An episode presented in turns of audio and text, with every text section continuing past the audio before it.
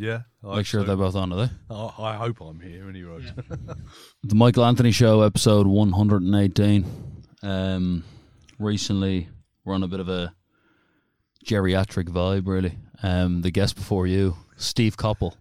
okay. That's how far back in time we're going. Um, Before that, Stevie Van Zandt. Oh wow. Okay. And now we're with Rick Buckler, the drummer from the iconic Jam. Rick Buckler, how are you? Welcome to the show. I'm fine, thanks. Yeah, I'm good. Glad to be here. I've I've just about made it, really. When a band is as big as the Jam and it ends at 24, how do you sit in a bar when that music's playing? I don't know. I mean, I, it's it's great to hear it play because you know you're going to earn a few pence out of it. You know?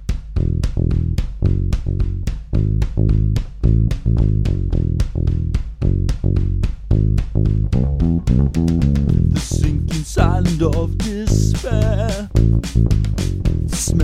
The smell of dread in the air. I'm head to in my own fear. I'm going to die, no need to cry. Ah. As in, every time it plays, Yeah, you get yeah. money. You, you get something, you know, which is nice. I mean, it's. I, uh, I mean, I think the first time I I remember hearing uh, in the city on on the on a jukebox that was a bit of a buzz.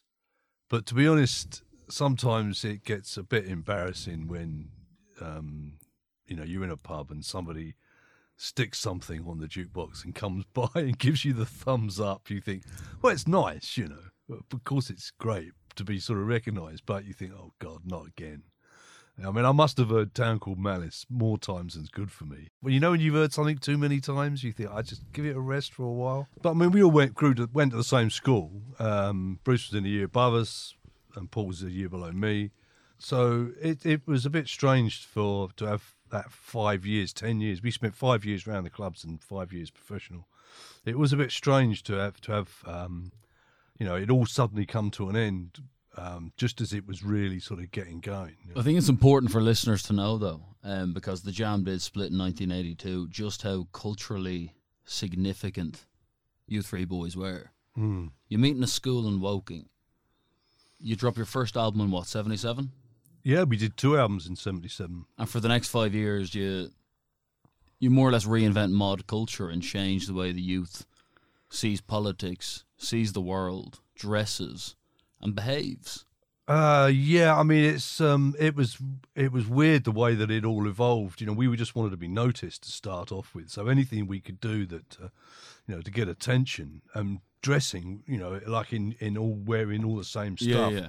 was definitely part of it. You know, we went through various unsuccessful phases of white satin jackets and stupid kipper ties and that sort of thing. We finally settled on, um, you know, uh, black suits like the Beatles. We thought, well, they did it. They that was, you know, they started off with just all black suits. A modern version of what the Beatles were doing. You saw them on Ed Sullivan with the fucking black tie, but you guys kind of added a, a rock and roll element to it. It was a bit dirtier. It was The tie was a bit loose. The socks were exposed. Yeah, I mean, I suppose it was a little bit sort of like the feel goods in those days. That you know, the suits were very dishevelled and Yeah, yeah, yeah. you know, and it was rock and roll. I mean, we that's where we cut our teeth playing sort of fifties rock and roll, fifties and sixties stuff, um, uh, which which was great to do. I mean, that we sort of, so we automatically fell in with the punk crowd and the you know that sort of energy gig, if you like. It just it just evolved really. Um, like I say, it sort of evolved out of this this thing of wanting to sort of dress and get noticed. And Paul was very much into uh, you know his clothes and, and, and that sort of thing. So he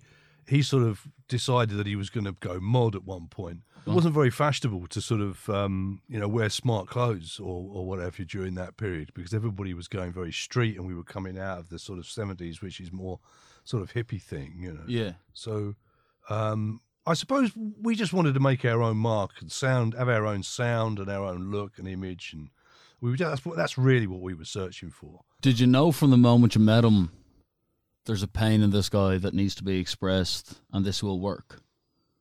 No, not at all. No, I mean it was uh, because we were doing all cover versions right from the word go. Okay. The songs that we were writing, or that, that Steve and Paul were writing, to be honest, were pretty dreadful. Um, it was all love songs and, and that sort of thing. They had no had no real direction. It wasn't until Paul saw the Pistols at the Lyceum um, in London one, at, at an all night concert and came back and sort of enthused about this band because they were the same age as us. And I mean, we've been playing like the clubs and social clubs and that round Surrey. And people were going there because the beer was cheap, not because they wanted to see us. So it was nice to sort of, after five years of doing that, to think that there could be an audience out there of our own age group um, that were into the sort of music that we wanted to do. I mean, even when we started playing in the London pub scene, you know, um, we we went down well. I think because we played fast rock and roll, not because of the songs that we were we would. You made people move. Yeah, I think it was an energetic gig. You know, I mean, I think, and when I, you know, you start seeing that um, there was a full audience there every time we played one of these shows, it was either the Nashville or the Marquee or Hundred Club or whatever.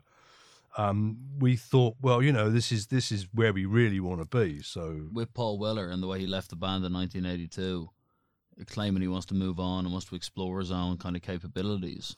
Was it the success that made him egotistical, or was he was he an egomaniac before that? Did he go in thinking he was the main man, or was it when they started selling that he goes, "Fuck this, it's all about me"? Uh, well, I mean, the tragedy about a lot of things about fame is that, and especially in our case, was that we ended up with the sort of first and second class citizens in the band. Paul was basically earning all the money. Really? Yeah. Well, because he he it, well, it didn't matter what the song was. Uh, Paul always put himself down as the writer. So, for instance, But was he not the writer? No. well, there was a lot of there was certainly a lot of occasions, and we were we were a band. We considered ourselves a band. So, if Bruce wrote this, the the the bass line to start as he did, Yeah. you know, and the whole idea came out of a rhythm section. Uh, And jam idea. tunes are so reliant on the bass line as well. Of course, I mean the three piece. It's that's you know. Um, So let's say a town called Malice. Boom, Right. boom, boom, boom, boom, boom, boom, Yeah, boom, boom. Who wrote that? well, I mean, Who wrote that bass line though? well, where do you think it came from? The Do you know, bassist. it- Paul didn't write the bass line. Yeah. So the know- start of that tune that, that Billy Elliot jumps over the wall to isn't written by Paul Weller. No, no, no, no, no, no. Of course not. I mean, it was. It's you know, it's the band effort. Where all the things that we did, we did as a band. So, I mean, me and we got to a point, I suppose, around Setting Sons, about the middle of our career when we done two or three albums, where me and Bruce used to work out all of the arrangements for the uh, for the songs the night before in the recording studio. Um, I mean, Paul will come along with lyrics, and you know the lyrics. You can't knock the lyrics one bit. I mean, Great they're, you know, fantastic, yeah.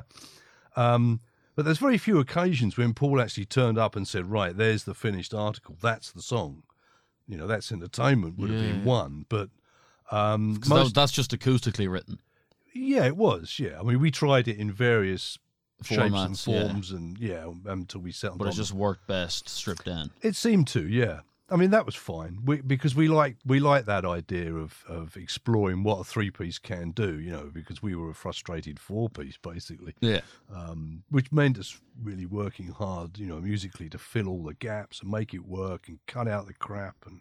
Was him throwing the name on the on the song kind of because his dad was the manager and he had the ability to do it? Like were you never just saying when you were there, Paul, you didn't write the entire song, why are you only putting your own name down? Well, it was uh, a lot of that came from the record company, so they would do all the paperwork for us. You know, they would say, well, because obviously you have to, and the publisher. So, um, and it sort of, I, I suppose, in a way, it still exists to this day that if somebody writes a lyric, that's the song. Um, and to, I suppose, you know, 50% Yeah, the written word is the material. is the material, irrespective of whether the, the what the backing track is. How can you prove you wrote a drum beat? yeah you can't you can't do it it just doesn't just doesn't exist you know um i mean it did come to the head when um when we did funeral pyre for instance somebody at polydor sort of tapped paul on the shoulder and said you can't put this down as your song not really can you because they knew i mean obviously because they'd saw, they'd seen it evolve that it was it came from a drum beat that then had a bass line put onto it that Paul took away and put a lyric to. So, So we swapped the melody of the bass line for, for verbal melody. well, sort of. I mean, it was it it was like most of the songs that we did. It was it was a real group effort. So, and I think somebody sort of tapped him on the shoulder and said, "Look, you know, you can't put this down as just being you anymore because it just wouldn't be right." So, if you look at the the uh, the writing credits on that particular song, uh, the music is is usually split as being fifty percent, and the lyrics are split as being fifty percent. Yeah. So Paul, we split it that way, which was fine. He got fifty percent for the lyrics.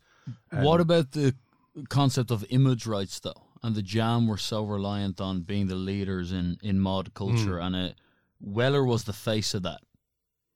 Yeah, I mean, his he, haircut, his attitude, Sure. his media presence, that was the Jam. yeah, so to yeah, speak. I, yeah. I mean, he was more more mod orientated than than say myself and Bruce. Yeah. I mean, he there's some really fantastic photographs of him reposing all the Steve Marriott. If you look, look at some of the shots, there's some great shots of Steve Marriott with the bouffant haircut Yeah, and the, yeah. the moody looks, holding a guitar and all that. And and Paul sort of copied those entirely and did them again. You know, So yeah, so was Weller the master of PR? Without Weller, would you boys have been unknown? That's that's what it comes back to. That's when it does he deserve the money for songwriting?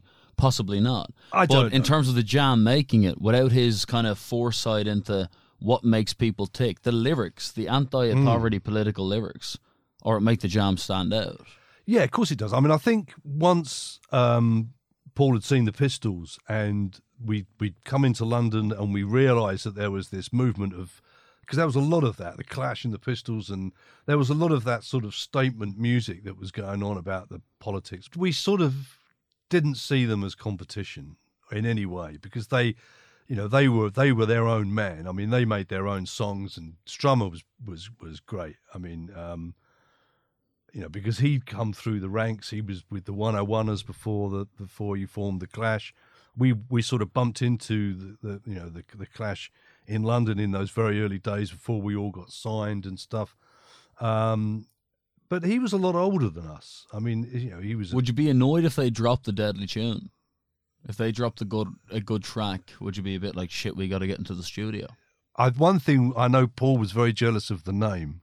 He thought the Clash was a fantastic name, and w- because we hated the, the, the title of the jam, The jam's very cliche, isn't it? We did not like it at all. Yeah. When we started out, we thought well, we'll call ourselves the Jam because we jammed, and when we think of something better, we'll use it. you Yes. know. But we never, we never did. And then somebody at the record company pointed out and said, "Well, look, it's not the name. The name doesn't matter. It's what you make of it that counts. You know. So when people mention the Jam, they get a they get an image of what." The songs are and and uh, the look and everything about the band, so it it took on a life of its own, really. was Weller the spokesman. Weller and his dad were the spokesman for the band. They were the people who were telling you and, and Bruce, we're now a, a professional, real band. And that would be his argument when he decides to leave of it was all me anyway. Well, yeah, I think there was a lot of people saying to Paul, "It's all you. It's all you." You know, there was a lot of yes men around at that time. I mean, it clearly wasn't um, to any Jam fan. If you ask any Jam fan, they'll. Yeah. I mean, there's Gary Crowley, famous quote. There were three guys in the Jam, and two of them weren't called Paul Weller. You know, um, and that that matters to Jam fans. That it it wasn't it wasn't about all about Paul. Were you surprised that he took the narrative that it was all him? Like when you were jamming out with him for those ten years and you were you were you were getting big together. Did you ever see a side to him that could turn around and go, I'm going on my own, boys, see you later? No, no. In fact, he, to be fair, he, he absolutely hated that because it was um, when you know, quite understandably, the press would turn around and they would say, "Oh, it's you know, Geldof." They would they would immediately go for the song, the, the singer of the band, you know, uh, as the sort of spokesman, as the head of the group. I mean, there's a horrible, horrible thing. Most bands don't like it. This sort of hierarchy of Yeah. you know, uh, who comes who comes above the singer? Nobody really. Then maybe the guitarist. Then you get down to sort of well, maybe the keyboard player's next on the list. You know, Yeah. then the bass player's down there, and who's last? Well, you know, the old drummer. He's at the back, so he's got to be last Yeah. on the list. So there's there's all there is this sort of hierarchy of class system, you know, which is really put upon you know the bands that, uh, which is I find quite hilarious because um, especially when it gets turned on the head by somebody like you know Phil Collins, for instance. But Yeah. um, Have you ever met Ringo Starr? No, never, no, never have. No, I mean I know that uh, we are where we are today because of what happened in the past, and that the Jam split after five years. It was a real shock, not only to to myself and Bruce, but to John. It wasn't part of his vision. Six months before we actually finished, um, we'd come away from a sort of a two week break, which we'd gone away on holiday or done whatever we were, we were doing. And we went back into the studio to do some more recording uh, because we were always working in one shape or another. It wasn't before anything specific, it was just a, another recording session. And uh, Paul didn't want to tell us. I mean, but the record company had said to Paul, "You've got to tell these guys. Um, you can't just split the band on the last gig and say, right, that's it, boys, it's all over. You've got to give them advance warning. I mean, we had contracts signed to do various shows and albums. yeah. We needed to, f- another album to finish off. That's why we did a live album that got us out of the record contract um, as a last album. Um, uh, there was shows that we'd already said we'd do. Uh, the fans needed notification, uh, so it, it, it's just simply wouldn't have been good enough to sort of just stop and walk away. I mean, that's just not the right thing to do for, under any circumstances. So Paul got a bit of a slap really from from the record company about that, and said, "No, you've got to do this in a civil way." So we were sort of taken aside at this recording studio, and Paul said that he he wanted to get out because he was on a treadmill. That was his that was his thing. Um, What do you mean by that? well, I'm not absolutely sure, really. I mean, we tried to say to him, well, you know, why don't you go off and do your thing, do your solo career, whatever you want to do, but don't burn the bridges of this of the band that we've built. There's absolutely no need to do that. I mean, if you still feel that way in a year's time, bands often do this. Mm. Bands often walk away for a year. Yeah, you know, they take time out and then they and they don't even necessarily publicise it. no, no, exactly. They just simply go quiet for a while, build up the demand, and then come back Yeah. with something. So there was no need for this sort of drama that he was sort of trying to go through, you know, this sort of angst thing. Um, it was completely unnecessary. And he just tells you boys, I'm off. He said, "Yeah, like, we'll, you know, we'll we'll we'll do the shows that we've got, and we, and then that's it. We're finishing." So we, like gentlemen, we decided that we would carry on doing the shows that we we had planned right the way up. And were you hitting Yeah. the drum with less passion? No, Oh no, absolutely no, complete opposite. I mean, the shows were probably better than they'd ever been. Were you nearly trying to prove it to him that we can keep going? You're trying harder. I don't know. I mean, I think for my part, I always thought he's going to change his mind. He's going to suddenly realise what he's what he's dropping here. There are some dark elements to this side of things. Um, we did find out a couple of years after the band split that there was a lot of money going missing, um, which wasn't very good. John had got very greedy with things. His dad. His dad, yeah. Um, and I'll give Paul the benefit of the doubt and say that he probably didn't know anything about it, but I got a feeling he must have done Yeah. um, because there was there was money being. We basically caught John with his hand in the till. We took him to court in the end, and we What to- happened there? Uh, well, they settled with us. They had to. You know, I mean, there was no way you're going to hide Was that. Paul involved in that? The day before Paul t- was to take the stand in court, um, he settled. So what? You, you and Bruce together took the Yeah. Wellers to court Yeah, because we knew over that. royalties or what? Yeah, because there was money coming in from royalties. We asked the record company, "Where's their It's so royalties?" sad that I had to get to that. Think about it. The Oh, jam crazy. that represent everything anti-capitalistic, Mm. and you stand up for the opposition to the elite, and you Yeah. end up hiring fucking lawyers and taking each other to stand. I know. I mean, we it was it was a situation we would look at each other, myself and Bruce, and think, "How the hell did we get to this? How did you? you know what? You How know, did you? this everything. What went wrong? Nothing went Y- wrong. Your narrative, you just had to. You'd no choice. You were getting robbed of money. We would- that could be your kids' money down the line. Exactly. This is this was. How much money no are we right talking? to- Well, what were we talking? A few million. No, no, no, no. We well, well, what we were talking. Well, I mean, it, it, it subsequently has been. Yeah. Uh, so what percent were you boys on, and then what percent did you get moved up to? Uh, we we had a we had a partnership between the band, so we were on twenty five percent of all profits between me, Paul, and Bruce. This was nothing to do with publishing. This was just Yeah. mechanical sales of records and gigs. It was Yeah. Bruce that came to me and said, "Look, we think that I think there's something going on here because um, we were." We were on, in contact with the record company, obviously, still because they were still supposed to be sending Yeah. us royalties and what they what John had done because John wasn't he wasn't a professional manager.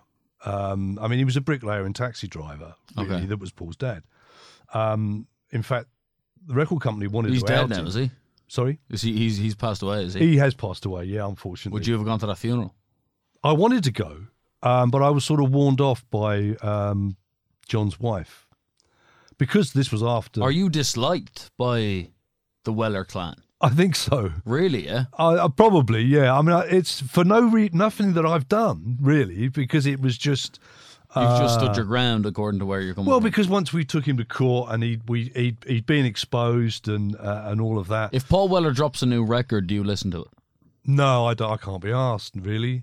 Can't be arsed out of pride. You're definitely interested as an artist, though. No, I'm not interested. Really? Because you obviously respect him as a songwriter and musician. I do, yeah, I do. But what I've worked with. heard of recent stuff, I I think, well, do you know what? This is fairly pedestrian. But why not just have a few beers and, and just try? You've definitely listened after a few beers and gone, fuck it. You can't just move on from that level of success in life. No, I, I- well, I mean, I wouldn't, I wouldn't go out of my way not to listen to it. Let's put it that way. Yeah. Okay. Have Um, you not spoken to him since you since you left the band? When when the band first split up, myself and Bruce stayed in contact, quite close contact. Um, and we would always contact Paul and say, you know, oh, we're we're we're both in town doing We're going something. for a beer. Come for a beer or coffee, or we drop in at the studio. Yeah. I dropped in several times um, when he owned a recording studio. Um, And he's just saying, get the fuck out of here. I don't want to know you. he wouldn't even come out. He wouldn't even come out and say hello. Is he a narcissist?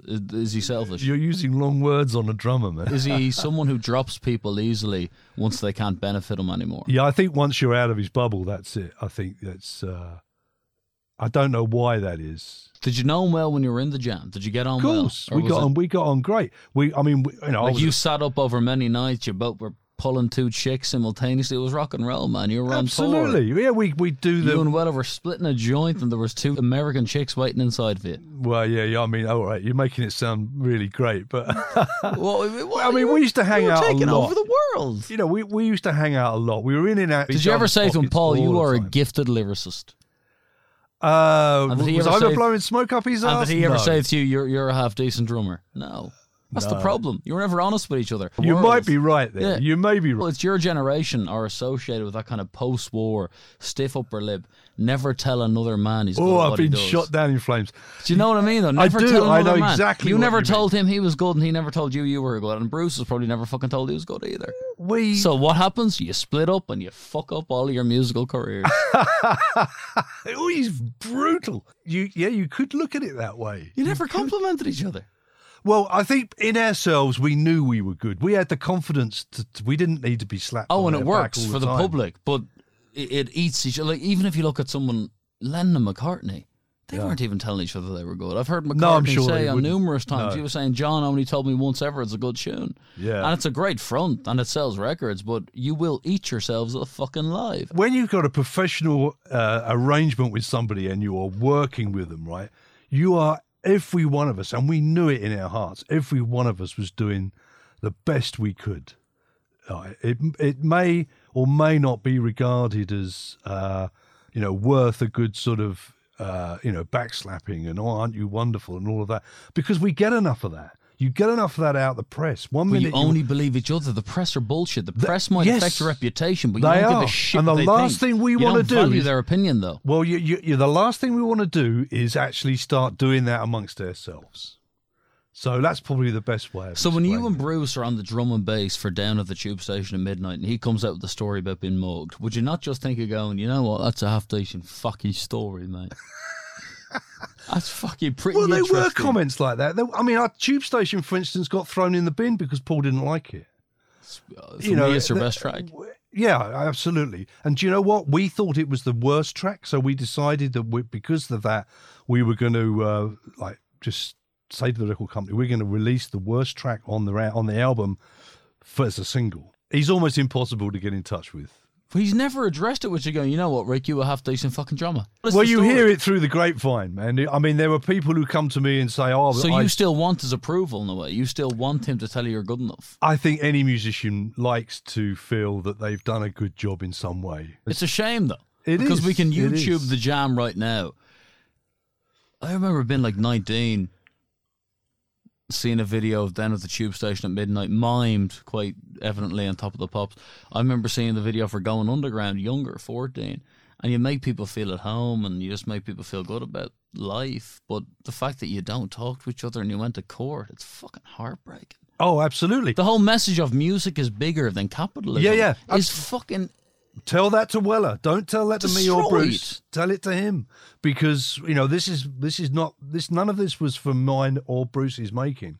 This was because we, you know, the band split and we sort of accepted that as grown men. We thought, why, you know, things don't last forever. If that's what Paul wants to do, that's fine. We can live with that. But you know, uh, we and so, so we were fairly mature as far as that is concerned. Um, but I think some of the motivation that Paul had for, I mean, he changed his story after the band split about why he split the band. No what did you do after the jam? The jam would have been playing fucking Madison Square Garden by Hmm. 85. What do you do? Weller fucks off. He has his story. What are you doing? Well, I mean, the first thing that I did was was get another band together. Yeah, but when you know that's not going to be the same because you were in the fucking jam, it just I- it just peters out. Yeah, I mean, it was at that Was point. there ever a time where you hated music? there was a time when I just simply had to walk away from the music industry and, and think, right, I've just, I need a break. I just want to get out because it's okay when it's when it was our weekend job and we, we you know, when we were doing the clubs and stuff. When it became full time job, uh, it becomes very serious uh, on all levels. You know, you literally have to turn up. You you you have to come up with the goods. The Imagine goods. someone's telling you here, Rick, you have to show up and play the drums for eight hours tomorrow. When you were 16, you would have fucking paid them for that to be your job. Absolutely. But after a while, it's like football. It's just start going, oh, I'm a bit hungover. I don't know if I fancy showing up and playing the drums. It's ridiculous. yeah, It's a luxury. yeah. But because the luxury is abused in our own minds, it becomes a fucking job. And then we all split up and we take each other to court and we ruin everything. No, you because we took it seriously and because we wanted to make it work, and it was and it was, if you like, you could call it a job, but it was more than just a job. It was still our passion th- that we wanted to do. Um, but it is your income. We didn't do it because we wanted to become millionaires. We did it because we we we love to do it. That's the reason why we started off. I th- do think there is an element of hypocrisy in what he was doing, because as soon as you become famous, all that other stuff comes with it. You know, the money uh, and you know having time on your hands, you know, and the drugs and the parties and all that. It just comes with it. There's no, there's just Yeah. doesn't. There's no avoiding any of that. Was drugs a big jam thing? Did you ever have a drug phase?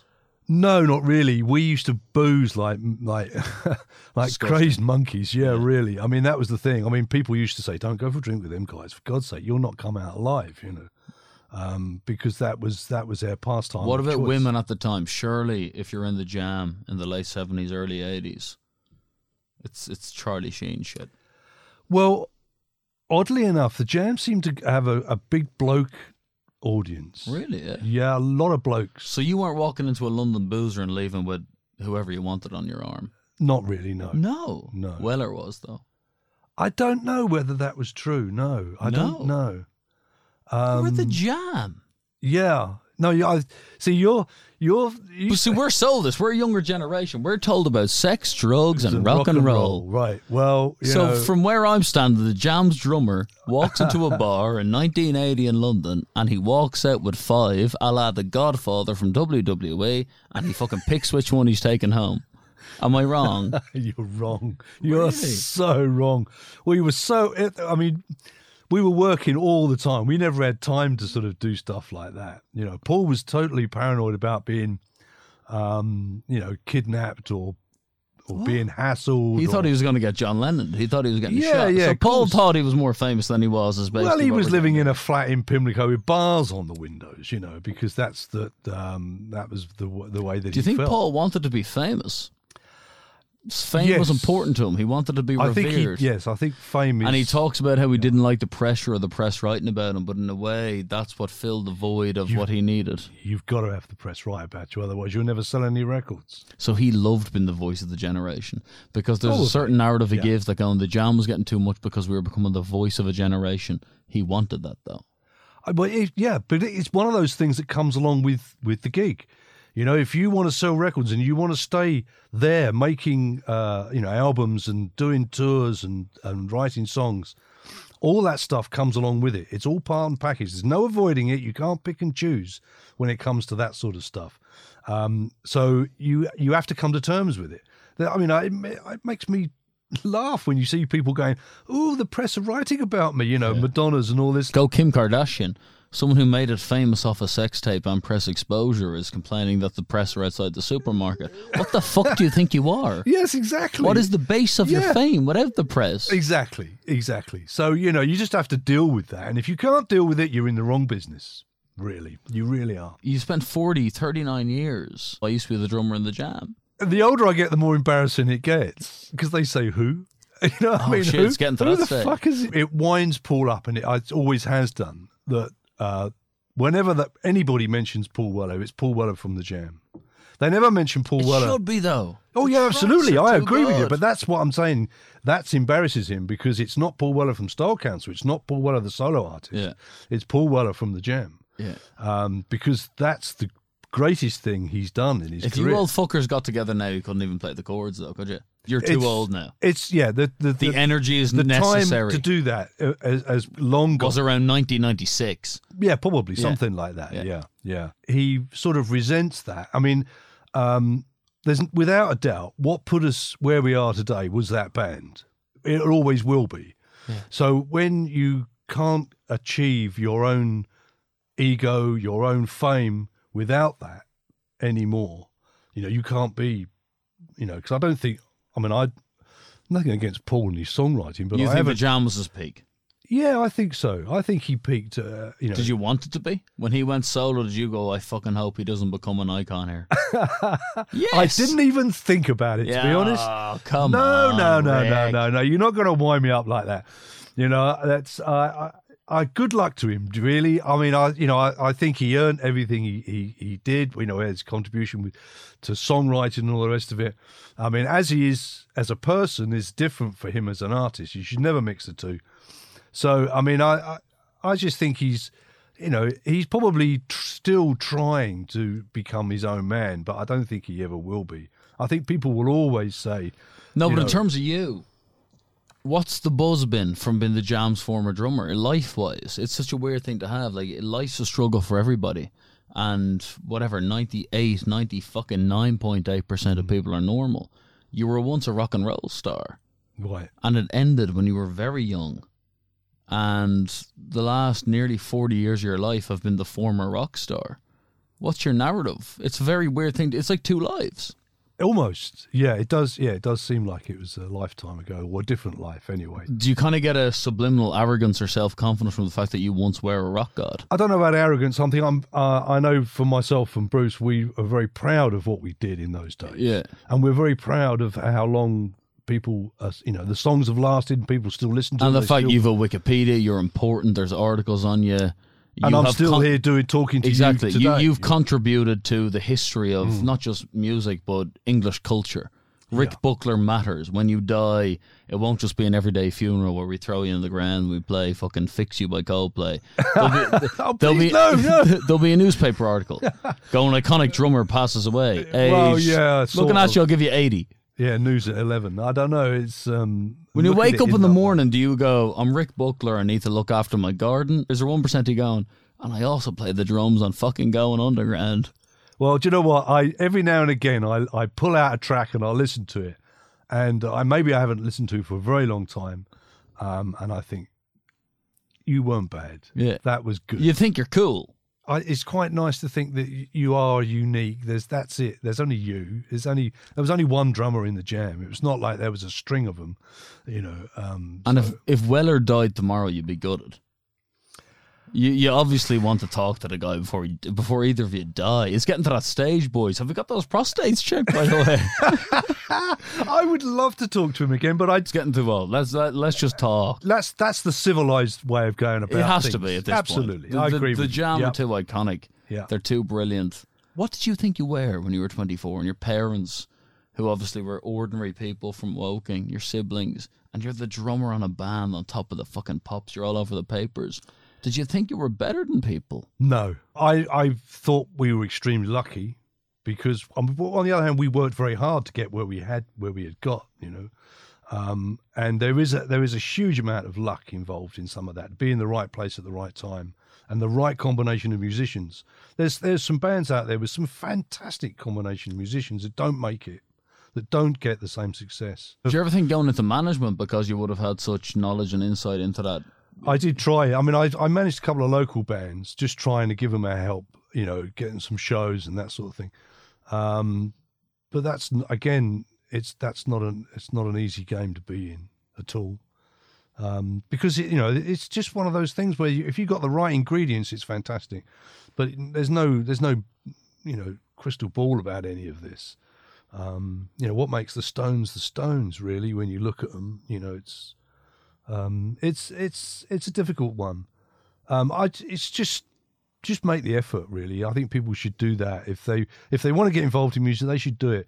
They don't you don't you don't analyze this stuff too much. You just get involved and you and you do it. When you gave up on music and you started getting into the furniture game, let's say in your forties, Mm. was there people going, "You were in the jam once"? No, no, not at all. I mean, that was the period when I decided, well, what I'm going to do is I'm going to step away from the music for a couple of years. Um, and the, my first drum kit I made at school. So I, I always liked making things with, you know, with my hands and stuff. Carpentry was, is a good thing to do. Um, in fact, during lockdown, that's exactly what I've done. I've gone back to the workshop and I've been making iconic chairs like, you know, the Macin, Mackintosh chairs and that sort of thing because it's brilliant. It's just something to do, and I love doing it. So it's nice to have that to fall back on, and, and you know, just for my soul to have something creative to do. Um, so that that's good. Um, Do you ever get noticed anymore? Yes, yeah, yeah, People sure. come up to you in a restaurant in a bar. Yeah, I can still duck. You see, so I, you know, if they take a swing at me, I'm I'm all right. You know, it's How hard was it between, let's say, 82 and 88 when people are asking why did you split up? All people wanted to know is what the fuck happened between you and Paul Weller? Yeah, I mean, there was there, a lot of Jam fans felt very resentful uh, and would want to know why, as if I had some sort of insight into Paul's mind about why he did it, um, which we don't. Nobody does, I don't think, really. It was the most illogical thing. I mean, for instance, when my house got flooded out one day, and when we were doing um, the Gift album, and I just said to him, "Look, I've got to go. I've got to go and sort some shit out. I've got to go because we had no furniture. Everything was just, you know, I had nothing to go home to because it was just ruined." Yeah. And he just did not understand that. He just did not comprehend that, you know. Well, w- w- you should just stay here and carry on working. I go, what am I going to go home to? I've got nothing to go home to. You know, uh, my wife would was just left with the problem. Um, I mean, I'm just sitting there. I was I wasn't doing anything as such in the studio because I've done all the drum tracks.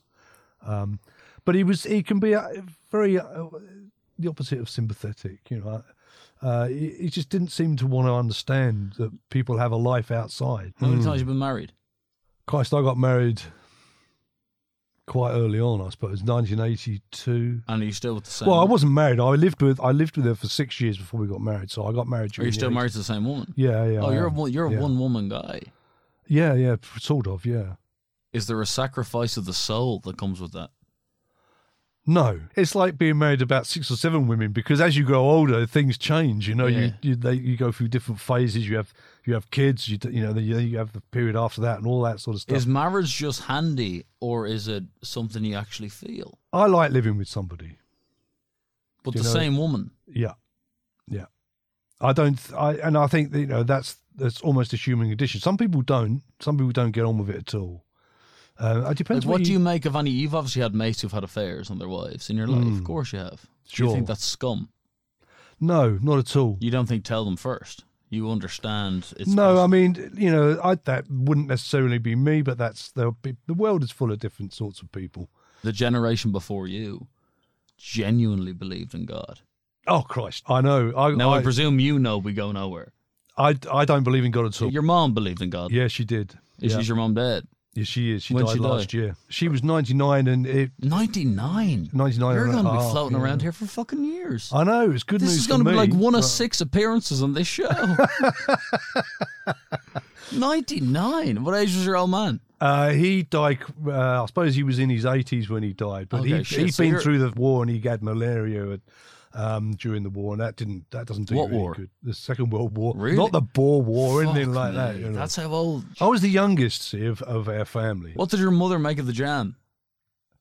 And your anti-Tory, Oh man, don't even go there with that one. narrative. You know, I mean, when I didn't get out of bed till eleven o'clock in the morning, you know, she would think that there was something wrong. But I never got back till two, three o'clock in the morning anyway. But when you guys were slating, let's say, the Queen, sarcastically, would, would your mom was a big fan of Queen Elizabeth, was she? Oh yeah, it's that generation. And did she tell you this is bullshit, this is immoral? No, no. The minute she saw a paycheck, she goes, "Do what you want to do."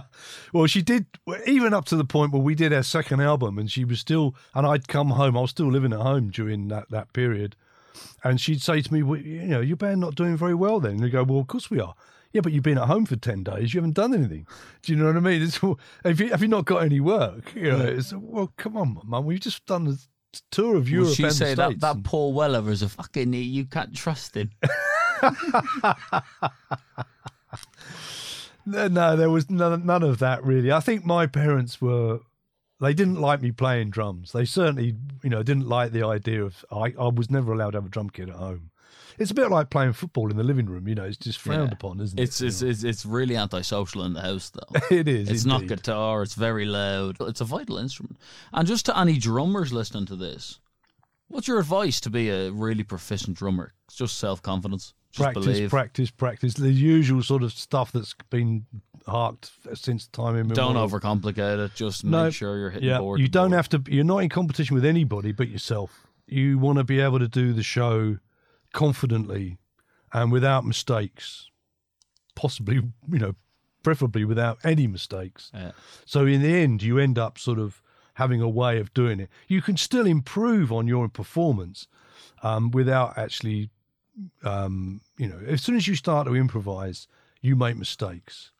Um, I don't think improvisation at the point of doing a live show is all that a good idea unless you're absolutely confident about what you've already, you know. A lot of you're doing. musicians don't have the discipline though to go into studio and play the same thing ten times. They think we're writing a song, we're playing a live gig, we'll do it. Mm. It's going to be great fun. But being a fucking professional musician, there's a lot of repetition.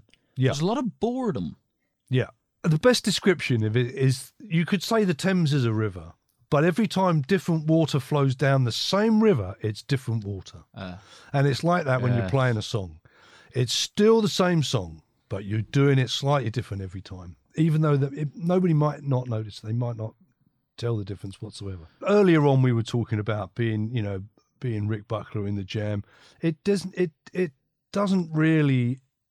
Uh, you know, we were still feeling insecure, even though we'd had Okay. all mod cons coming out and that was Yeah, doing really yeah. well. We still felt in ourselves that we had something to prove, either to our own audience or to the record company, so that we were going to get another contract. yeah. We were going to be able to sell more was a, the second album was a bust. you know, the, the yeah, it was. We did that too early, Yeah. really. It was literally the next day. Almost. But I mean, the thing is that when you when you end up with a number one record, for instance, where do you go from there?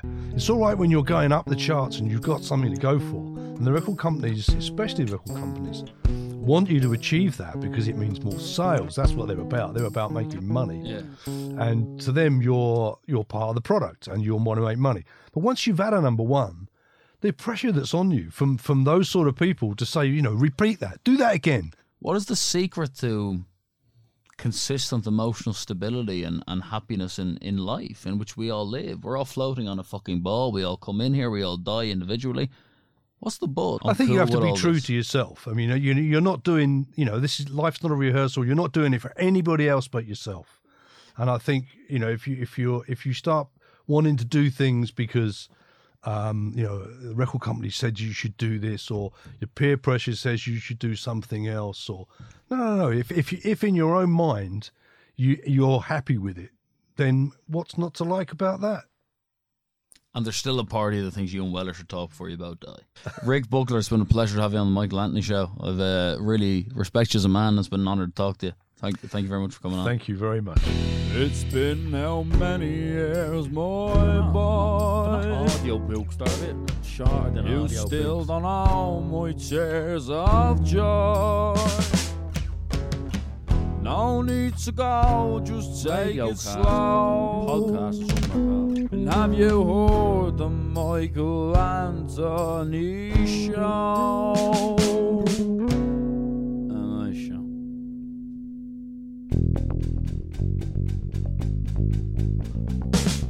Makes me feel just fine. What's it help me see? Makes me see the light. What about those tears? Tears, with my eyes. How's it make you feel? It makes me feel alright.